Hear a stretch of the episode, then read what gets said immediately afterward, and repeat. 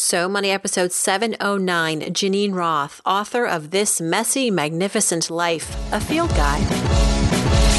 You're listening to So Money with award winning money guru Farnoosh Torabi. Each day, get a 30 minute dose of financial inspiration from the world's top business minds, authors, influencers, and from Farnoosh herself. Looking for ways to save on gas or double your double coupons? Sorry, you're in the wrong place. Seeking profound ways to live a richer, happier life. Welcome to So Money. Imagine this. Imagine losing your entire life savings. And why?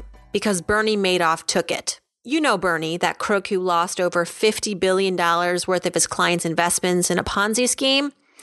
He is serving 150 years in federal prison, but our guest today, Geneen Roth, and her husband had to pick up the pieces and renew their financial life.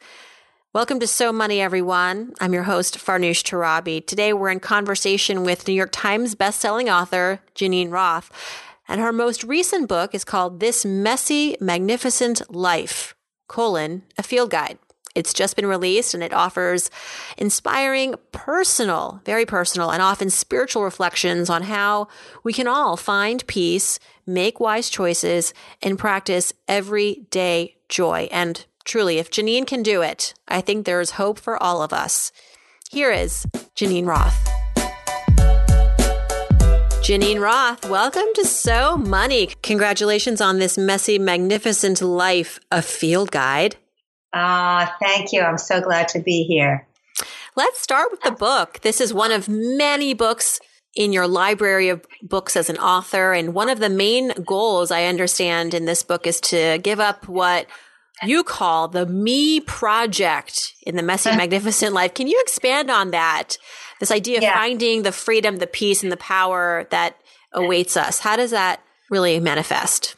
Yeah. So um, for quite a long time, I worked with my relationship with food because I suffered a lot about that. And that's what my first many books were about. And then when that got resolved and healed and refined, I realized that I wanted to use the tools that I had learned with that in the whole rest of my life because there was a way that I was still waking up with low level anxiety, feelings of not being enough, having enough, being good enough.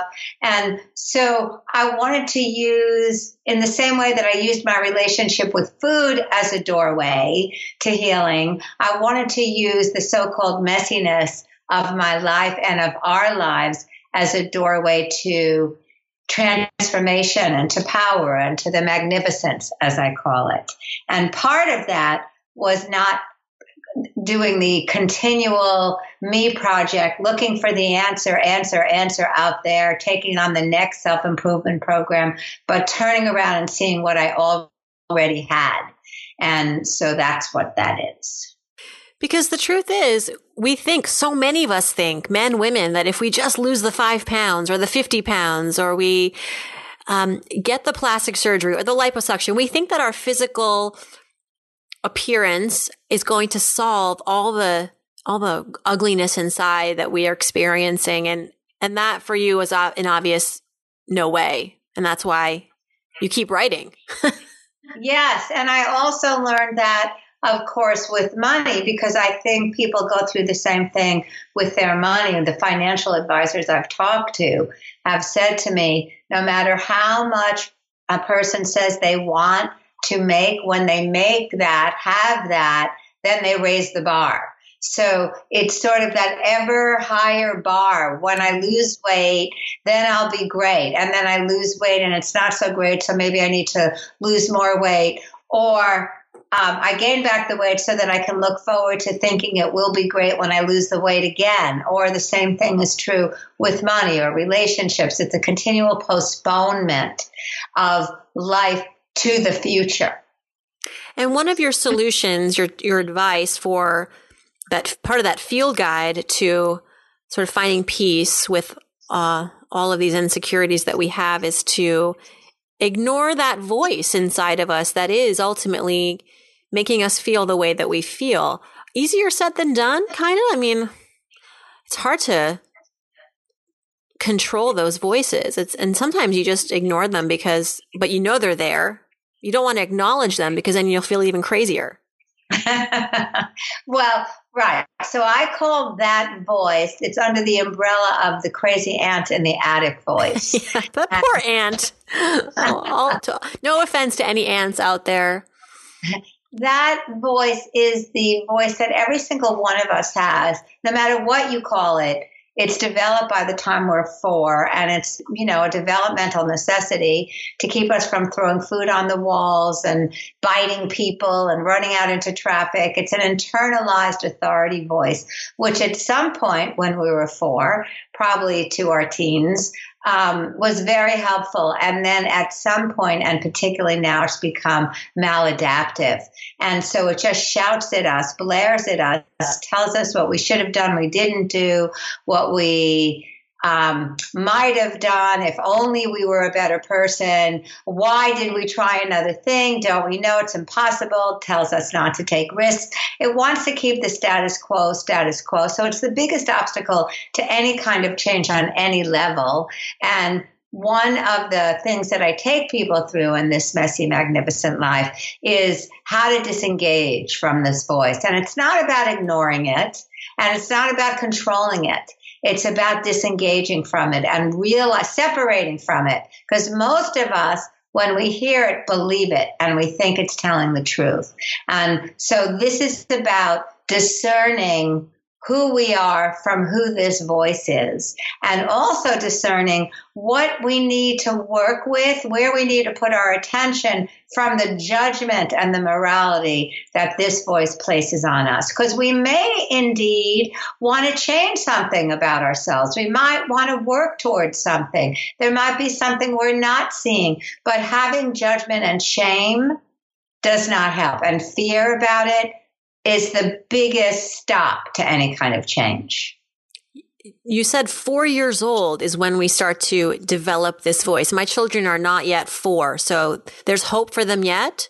I can do whatever I want to them right now. I can say anything, I can do whatever I want, but four is my cutoff.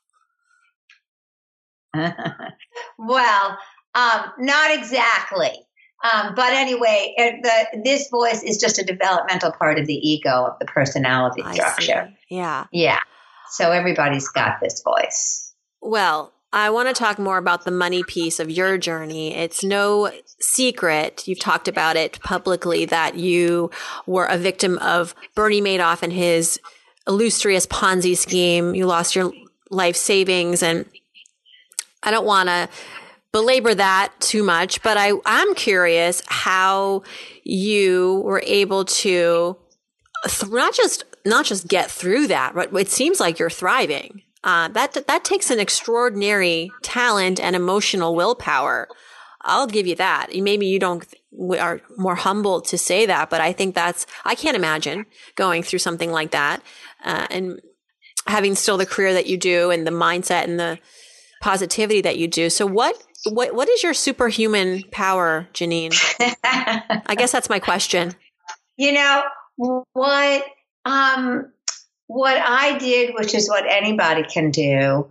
Uh, well, well, first of all, let me backtrack and uh, say that when we lost, it was every penny of our life savings. My husband and my combined 30 years of life savings, which we were silly enough um, to put it into one place. So, you know, talk about four. Probably by the time you're eight, you know not to do that. And we had uh, already lost some money to another financial advisor who was a close friend who embezzled our money. And then another friend after that said to us, Oh, I feel so bad for you. Come, I'll open up this fund that I'm invested in with this guy named Bernie Madoff, who my father has known for generations. His, you know, my friend Richard's mother had worked in Bernie Madoff's office. My friend Richard's father knew him that, you know, he was part of their whole basic extended family. And of course, for the 30 years that they had been investing, it had only done well. Not extraordinarily well, the way that people imagine Madoff funds did, you know, because that because it was all made up, Bernie Madoff could give some funds of his choosing 20%, 30%. Our fund, which we could, when Richard opened it up to us, could put anywhere from $10,000 in and up because he opened it up to his friends who really didn't know much about money. And, you know, he felt like it was in his generosity, and it actually was very generous of him to do that. So we went in very carefully. And then eventually, after a couple of years, I think we were invested in the Madoff Fund for about five years, but had, but had tried to take all of our money out six months before it went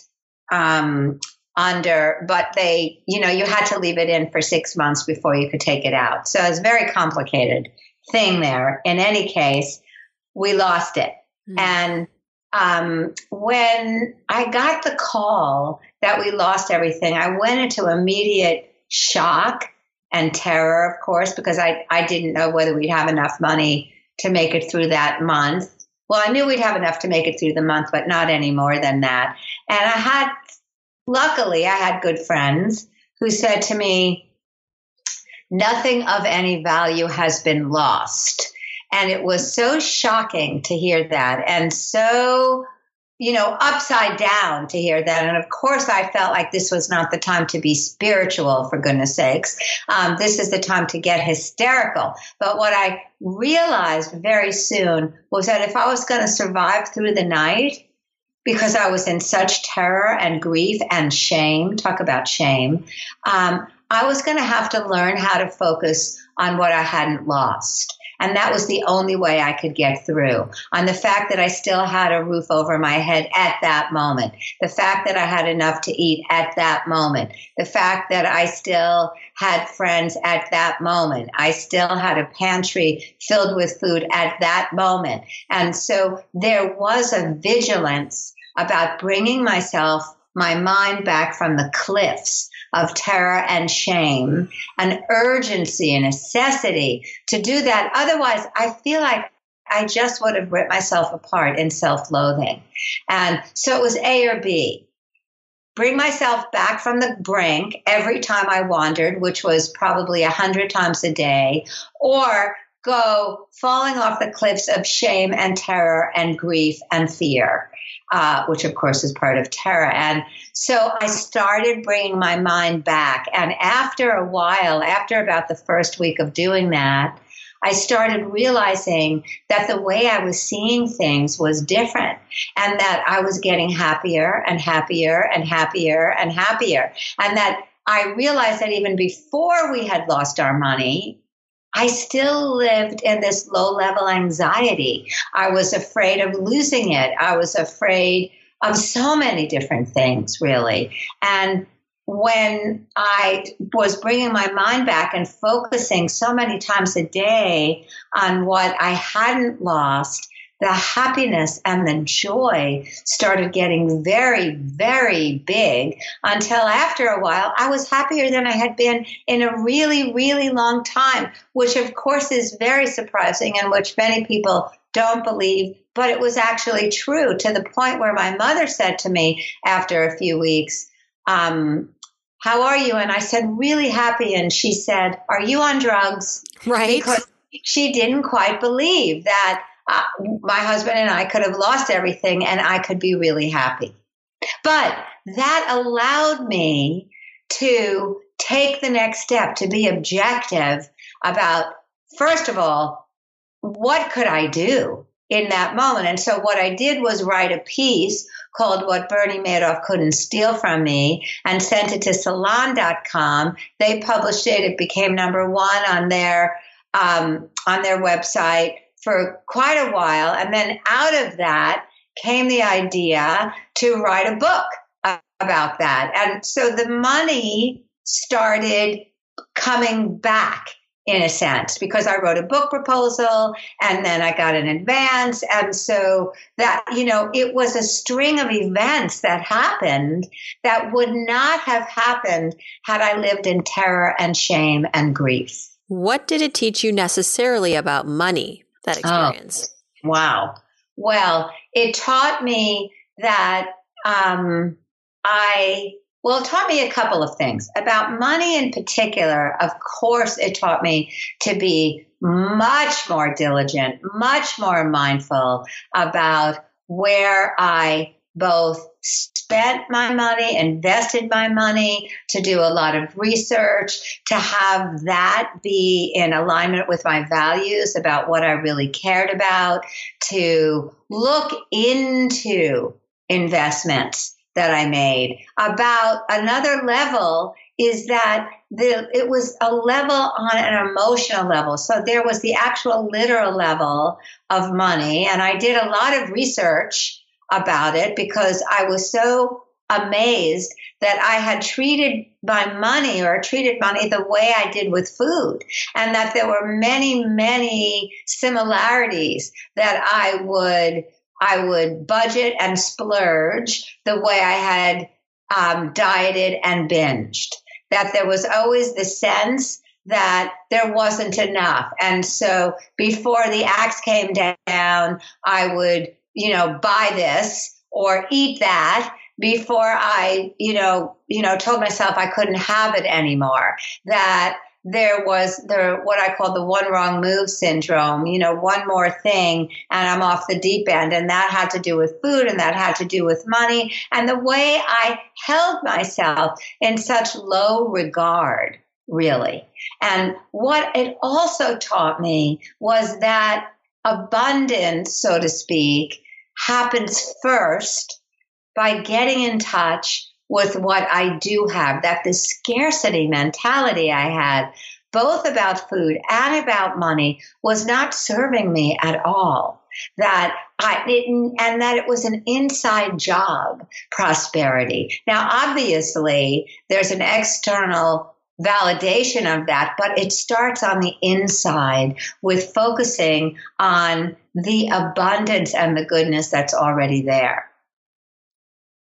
Well, I still hate Bernie Madoff, but it sounds like he did you in some convoluted, crazy, inexplicable way a service. At least that's how you're seeing it. Oh, I absolutely see it like that. I see it like that because what it taught me was that no situation was unworkable. Was that the things that I would, because really, I mean, you know, it, it losing all your money from 30 years of being self employed, both my husband and I are self employed, um, is you know up there on the list of things that you never want to happen in your entire life or that you're afraid of happening and that you'll never recover from. And you know one thing i want to say about this is that there are many madoff investors who have not recovered mm-hmm. and that it caused a huge amount of suffering. And and is still causing a huge amount of suffering. So i never lose track of that. I happen to be one of the lucky ones because I um, had already had quite a committed uh, inner practice, a meditation practice, um, and had done and and really looking at myself and becoming aware of my thoughts very quickly. And so, because of that, I was better able to keep looking at what I hadn't lost instead of what I had lost. And I was able to be vigilant about that. I also had the resources uh, to start again, so to speak, or to um, write a book, to um, write a piece in salon.com. I had resources like very, very good friends who were a support system. But more than anything, as I said, that taught me to um, that that the way that that that my thoughts really, really matter. And, and that there's a difference between a situation and the story I'm telling myself about the situation. That was the most profound learning that I had there. That the situation, if I told anybody the situation, they would recoil in horror. And that was their interpretation of it. That was their story about it, just as it was my story about it. And we see this every single day. If somebody doesn't answer a text, that I send them, I go into interpreting why they didn't. All that happened was that I sent a text and they haven't answered it. Where I start reacting is what I think their lack of answer means. And with the Madoff loss, it was, oh my God, I'm going to be homeless. I'm going to get to the end of my days and I'm going to be living on the streets out and eating out of you know, cat food tins and, you know, with a, a cup and, you know, with big moles on my face with hairs coming out. I mean, I had a whole story about what I was going to look like as a homeless person alone and without money from having lost that money, you know, out on the street.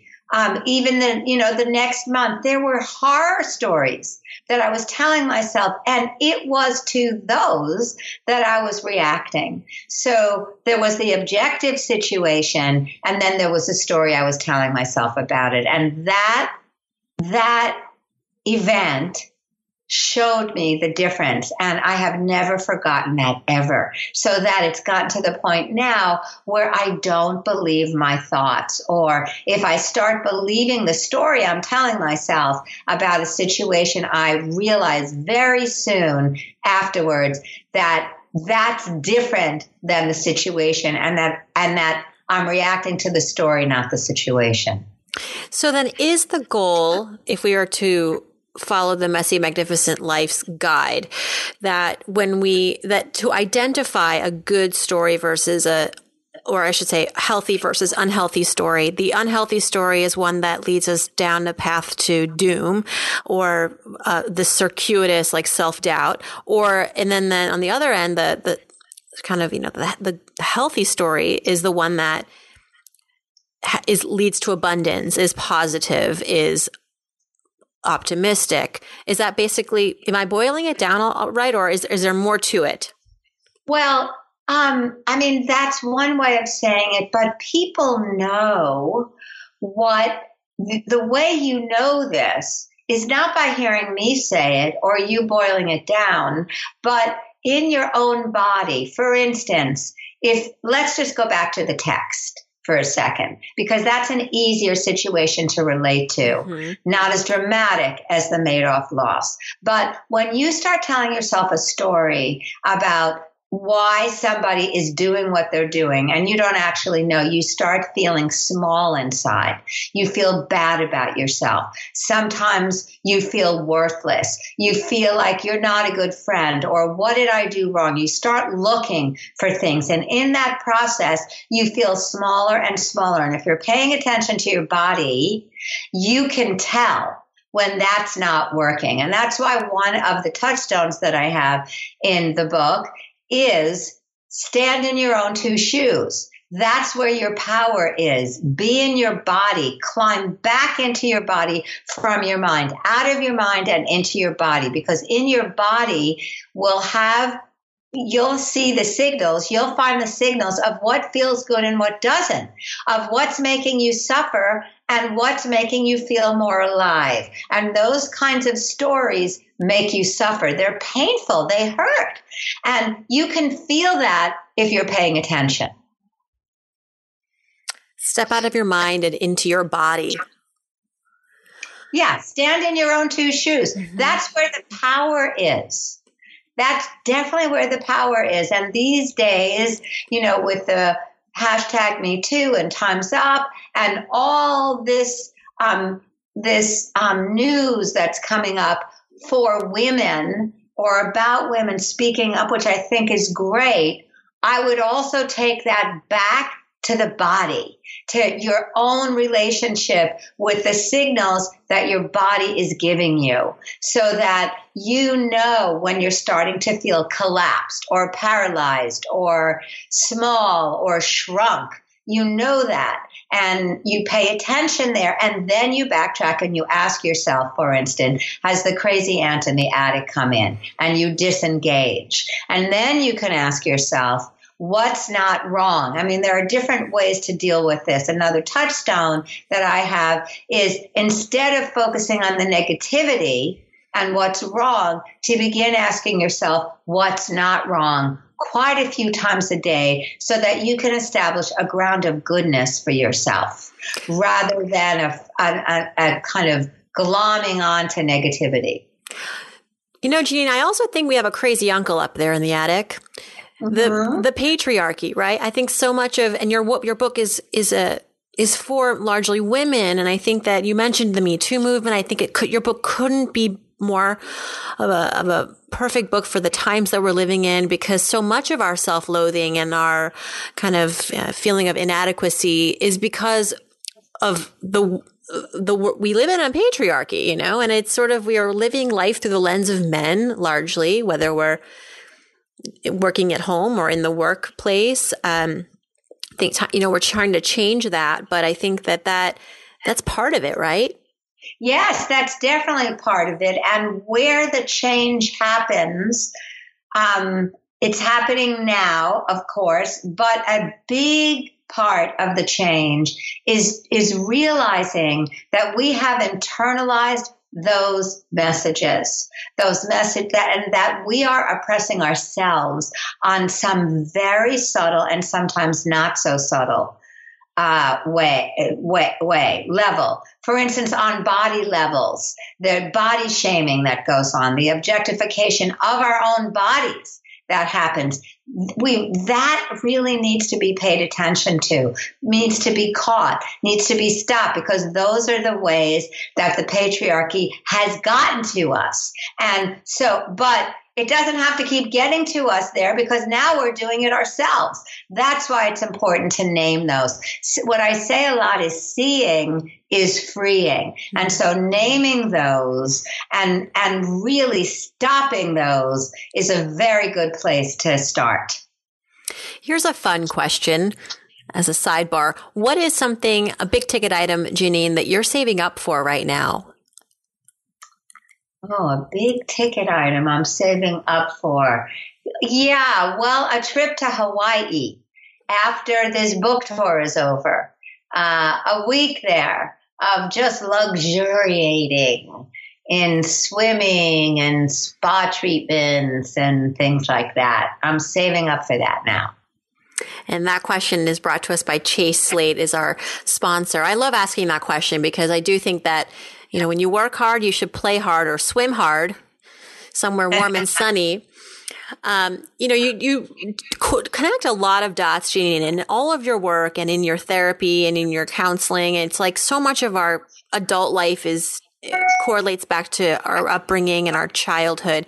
And this show is about money. So I'm curious, what was a memorable experience around money specifically that you had as a child growing up and I know later in life you had in the beginning, you know, sort of a scarcity mindset. Maybe there's a connection there, but where does it, where does it stem from?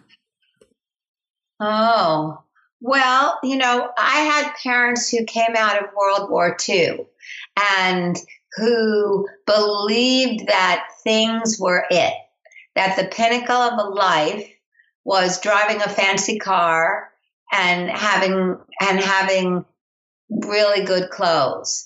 And so I remember shopping as being one of the ways that I learned to treat myself. And, you know, the feeling that if I worked hard, then I deserved this new sweater or I deserve to buy this, that somehow my self worth and things were related to each other.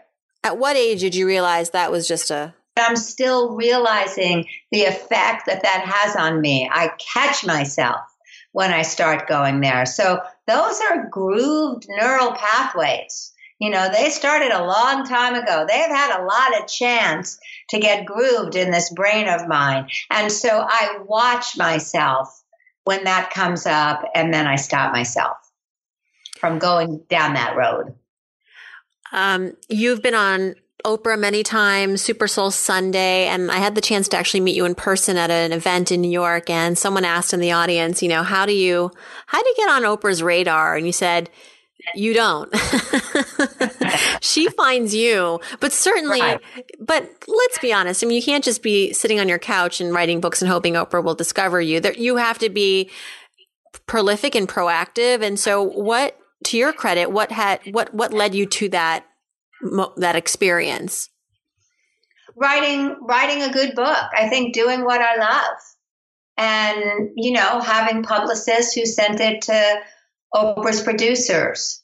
It, but it, it wasn't really a mystery. It was you do what you love, and then you try to connect the dots and make as many connections as you possibly can. And that's what happened in my case. It was a blessing, and I was really fortunate. And do you remember how you felt in the day or weeks leading up to the first time you were going to meet Oprah? How did you prepare? I was very excited. I didn't really prepare. I was just excited. I knew I knew my material and I had no idea what they were going to ask me or what Oprah was going to ask me, but um, I just kept grounding myself that, you know, in what I was saying before, you know, standing in my own two shoes, disengaging from the crazy aunt, uh, allowing any feelings that were coming up, uh, you know, reminding myself that I had written a good book. It was like that. Mm-hmm, mm-hmm. Yeah, pr- homework goes a long way. Sometimes people say, "How do you, you know, show up for a moment like that in your life?" And it's just hopefully like you said it it is in some ways effortless because you've done all the hard work and that's called your body of work you're you know and so um, hopefully you can just enjoy a moment like that. That is so epic. And clearly you benefited from the Oprah effect, right? Yes, I did. Talk yeah. about that. Cause, you know, like when she gives away all those, you know, when she had the show and she was giving away, say, uh, those Christmas gifts and shining light on some small business owners, or when she would have someone in her book club, a book that was otherwise sitting, uh, in a, in a, in the world of obscurity and she would sort of bring it to the masses. What was that effect like for you? What was the sort of measurement of that? Um, it was that my book was on the bestseller list. And, you know, well, the best effect for me is that more and more and more and more and more and more people found out about my work. And that was fabulous. So I would say that was the most long lasting and most satisfying effect. Incredible. Uh, Oprah for president. I don't know if I want that to happen. I kind of feel like we would we would miss out on Oprah's ability to really make a change. I mean, president's not always the best rule for making a change. What what are your feelings on that? I don't actually have any feelings about that. I think it would be great. I could see the good things and I could see the negative things. And I sort of think it's up to her and what she decides she wants to do with her life. It's a big decision. So I don't really have a lot of opinions about that or any for that matter. Mm-hmm. Well, it's time now for our So Money fill in the blanks. This is when I start a sentence and just finish it, whatever first comes to mind. If I won the lottery tomorrow, the first thing I would do is uh, not live any differently than I'm living. Yeah. And give chunks of money away. I already give a lot away, but I'd give more. Well, I love this is part of the fill in the blank, so I'll skip to it. If when I give, when I donate, I like to give to blank because um, I like to give to earth related causes because I feel passionately about trees and animals and, you know, just all things earth related, mm-hmm. the environment. Yeah. One thing I spend on that makes my life easier or better, or both, is an assistant. I have a personal assistant. Thank God for her. What's her name? Luann. Luann. Luann, you're amazing. I know. They're, they're, yeah. it's, it's a, sort of a quiet, thankless job sometimes, but um, that's wonderful. When I splurge, when I really kind of go for the the the big the big ticket item, uh, one thing I love to spend my money on is oh, uh, a pair of earrings or beautiful presents for my husband or um, you know landscaping those three things. I love those answers. No one's ever said earrings. No one's ever said landscapings. And certainly no one's ever said to shower their husband. those are unique and special. I like those answers. One thing I wish I had learned about money growing up is that it's not the determination of a person's value. Mm-hmm. Right. So often we tie our self worth to our net worth. Right. And that yeah. I think that happens to the best of us. It's and it's hard to combat that. Yes, right. Yeah. So yeah. All right, Geneen, last but not least, I'm Geneen Roth. I'm so money because